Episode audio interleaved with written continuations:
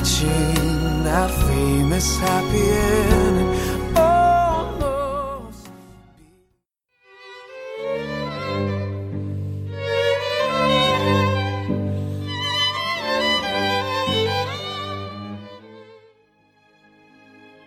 欢迎收听阅读 Tango 书笔鉴赏会，我们是森林跟 Sophia。嗨，哎，Sophia，我问你哦，关于童话故事里面呢、啊、所暗藏的邪恶、血腥跟恐怖，是不是其实有很多人在做这样的一个探讨？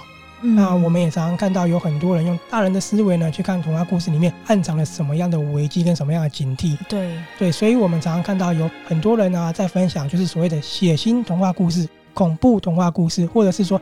你所不知道的童话故事，对，嗯，就是因为我们已经长大了，所以我们去重新看待了，让我们觉得不寒而栗的一些警惕嘛。对。不过呢，通常这样的一个题材分成两种类型，第一种类型呢，它并没有跟动童话故事的架构，它只是呢用大人的想法、大人的逻辑呢去重新检视童话故事。那另外一种呢，其实就是他把童话故事里面呢做了一些跟动，主要是跟动里面邪恶的部分，因为里面本来就有反派、有坏人嘛。放大了邪恶，然后去改写这样的一个结局，让我们看到所谓的恐怖童话故事。嗯、还有一种类型，就是它可能只是还原童话它原本的原貌，因为有些童话其实在以前并不是给小朋友看的，他们就是收集一些民间流传的故事，所以本来就是蛮大人、蛮恐怖的。没错，这个我记得在北欧有这样的一个状况，对不对？嗯、好，那我们今天呢要介绍的就是完全是另外一种类型哦。这本书呢，它是把我们以前看的童话故事重新改写。你想想看哦，如果呢，他把童话故事里面赋予了人性、道德、社会议题，还有男女的一个深层情感之后，重新去诠释这个故事会是什么样的一个样貌？你有办法想象这个故事的架构吗？嗯、对，已经没有办法想象。举一个例子给大家看看哦，我们可以想象一下超级英雄这个电影。那我们以前看超级英雄的电影都是说哇。打坏人，然后呢，有很多的特效，然后就是小朋友看得很开心。但是呢，大导演克里斯多夫诺兰呢，就把蝙蝠侠重新诠释为黑暗骑士，他把英雄回归到现实面哦，让英雄去面对社会所存在的道德与善恶。这样的一个黑暗骑士，当时也是震惊了全世界的影坛嘛。嗯，对比我们常看的大作，是不是少了那种很刺激啊、很娱乐的一个视觉感官？也对我们以往所看的打外星人、打怪物那种绝对的正邪分明对垒不太一样。这样的故事跟我们小时候或是跟现在小朋友看的英雄片不同，可是呢，他一样是超级英雄，而且呢，他更显得有很多值得我们去探讨的议题。所以这一本呢，由方言文化所带来的极度危险的经典童话，它就是做到这样的事情。没错，它的作者是苏曼查纳尼。毕业于哈佛大学和哥伦比亚艺术学院的英美文学硕士，还有电影制作硕士。所以作者苏曼查纳尼呢，他颠覆了童话里面所夹带的童真跟美好。他把人性的欲望、丑陋、贪婪，还有呢种族议题、民族差异、同性之爱跟阶级划分那么多的元素，那么多社会真实存在的东西哦，全部放在童话故事里头。嗯。你会想想看哦，当你所熟知的童话人物如果落入了凡间，落入了我们现在的社会，那那个天真浪漫不在的嘛？这里没有王子拯救公主，没有魔法能改变你的人生的时候，他们遭遇这些问题，又会改写多少童话角色的人生呢？对，就是这样的一个故事，所以它真的很特别哦，它真的是用我们当代的生活去重新检视了童话故事。看的目录，它分为十二章，那每一章都是一个故事，都是我们耳熟能详的童话，像是小红帽啊、白雪公主、睡美人、长发公主、灰姑娘啊、蓝胡子、美女与野兽、小美人鱼等等。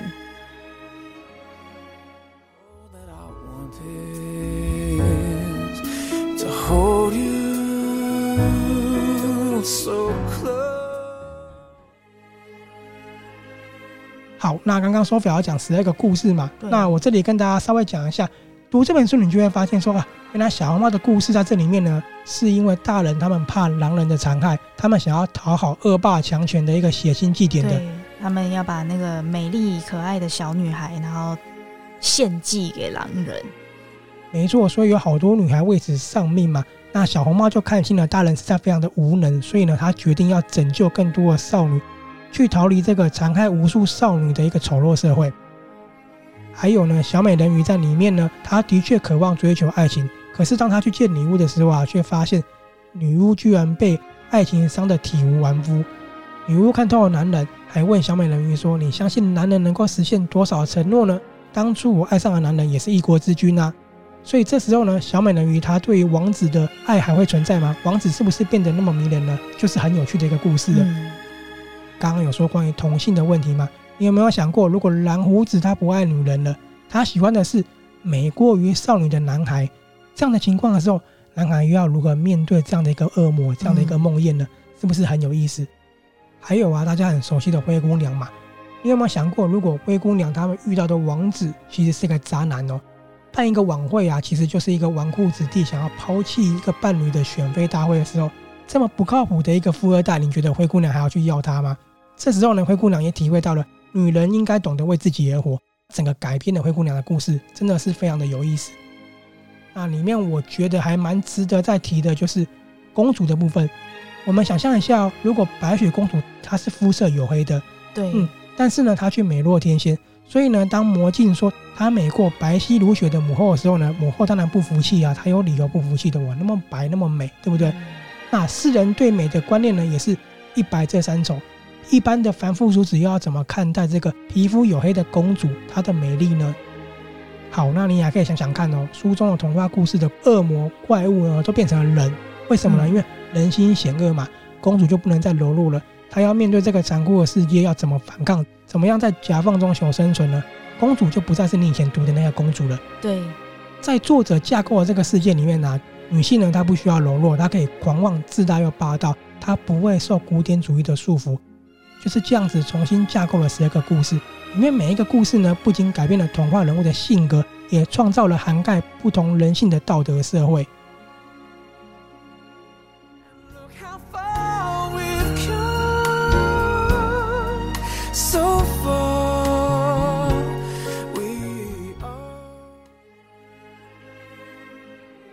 刚刚有稍微讲一下，说他怎么样改写故事的。在这几个故事里面，Sophia 有没有觉得印象很深刻、我很喜欢的故事？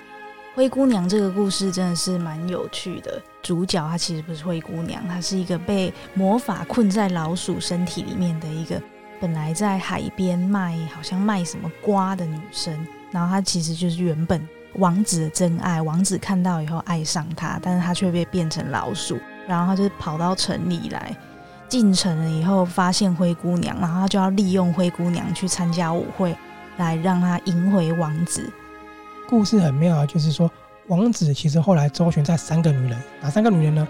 第一个他所爱的那个变成老鼠的女生，对。然后王子因为为了她抛弃了原本的那一位妃子，原本的妃子其实很特别，她是女巫的女儿，所以她其实也是一个会魔法的女巫。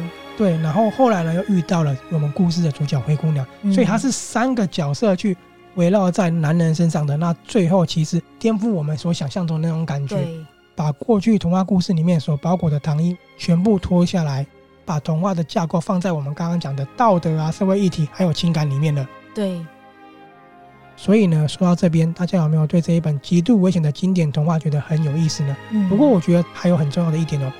不知道 Sophia 在读的过程有没有可能感受到一个元素，就是还有很浓厚的印度文化在里面。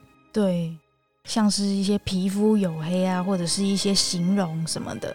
没错，没错，里面有很重的印度色彩。尤其呢，在讲美丽跟俊俏的这个层面更是如此哦。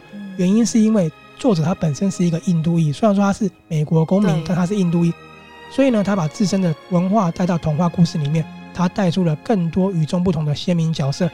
故事真的说的非常的精彩，里面呢既美丽、邪恶、新奇又独特，对，也有很多女性勇敢的故事，对，所以呢，它短短的篇幅呢，却字字的引人入胜，真的是非常的让我觉得很惊奇的一本书。嗯、那 Sophia 其实是先看完再给我的，对，那你觉得这本书你看完之后，你怎么样去评价它？真的觉得是很多意想不到的故事，其中也有很多给我们女性看了会有勇气的故事。最后这里呢，这个作者很厉害嘛，对不对？那 Sophia 我讲了，他是一个英美文学的硕士跟电影艺术硕士，对。然后呢，他也在导演跟编剧呢，就是去从事过，他也得过了金鹰奖艺术层面的，所以呢，他是一个很厉害的艺术创作者。那他的笔下有一个很有名的作品呢，叫做《善恶魔法学院》，对，应该大家都有听过。对，然后呢，他也要在 Netflix 上映了。嗯他也担任这个执行制作，是不是？而且他的那个版式影权是被《哈利波特》系列的环球电影抢下。对，所以你看到他其实背景是很厉害的。非常感人的是，他作者啊，他每年都会访问世界各地的学校，然后跟小朋友们交流分享，要如何通过阅读可以带给他们更好的生活。他怎么样去诠释这个故事？原因是因为他受到了一个启发。你看他的书的开头呢，他献给了玛利亚。玛利亚塔特，没错，玛利亚塔特呢，他是作家，是博士，同时呢也是学者。他最擅长的呢就是儿童文学、跟德国文学还有民俗学，很厉害，有三个学。笔下当然有很多本著作了嘛。同时呢，他也是哈佛大学的日耳曼语文学教授，以及呢哈佛大学民俗与神话学会的委员会主席。更在一九七八年的时候呢，就获得哈佛大学所颁的终身教职了。他是一个学者哦。嗯，作者呢就是受到他的启发，所以开头把这一本书呢献给了他。你就可以知道这一本极度危险的经典童话呢。它其实也是一本献给学术界的童话故事，真的是非常的不简单呐、啊。对，好，今天呢就为大家介绍到这里。这一本极度危险的经典童话，目标是抹去虚假糖衣外表，还原真实人性的十二个故事，是由方言文化所带来的。译者呢是蔡新宇。这本书在我们的阅读单口书富比鉴赏会的粉丝团呢也有文章的介绍。如果有兴趣的朋友呢，欢迎到我们的粉丝团去点赞、留言跟分享喽。今天就介绍到这里了，我们下次见，拜拜。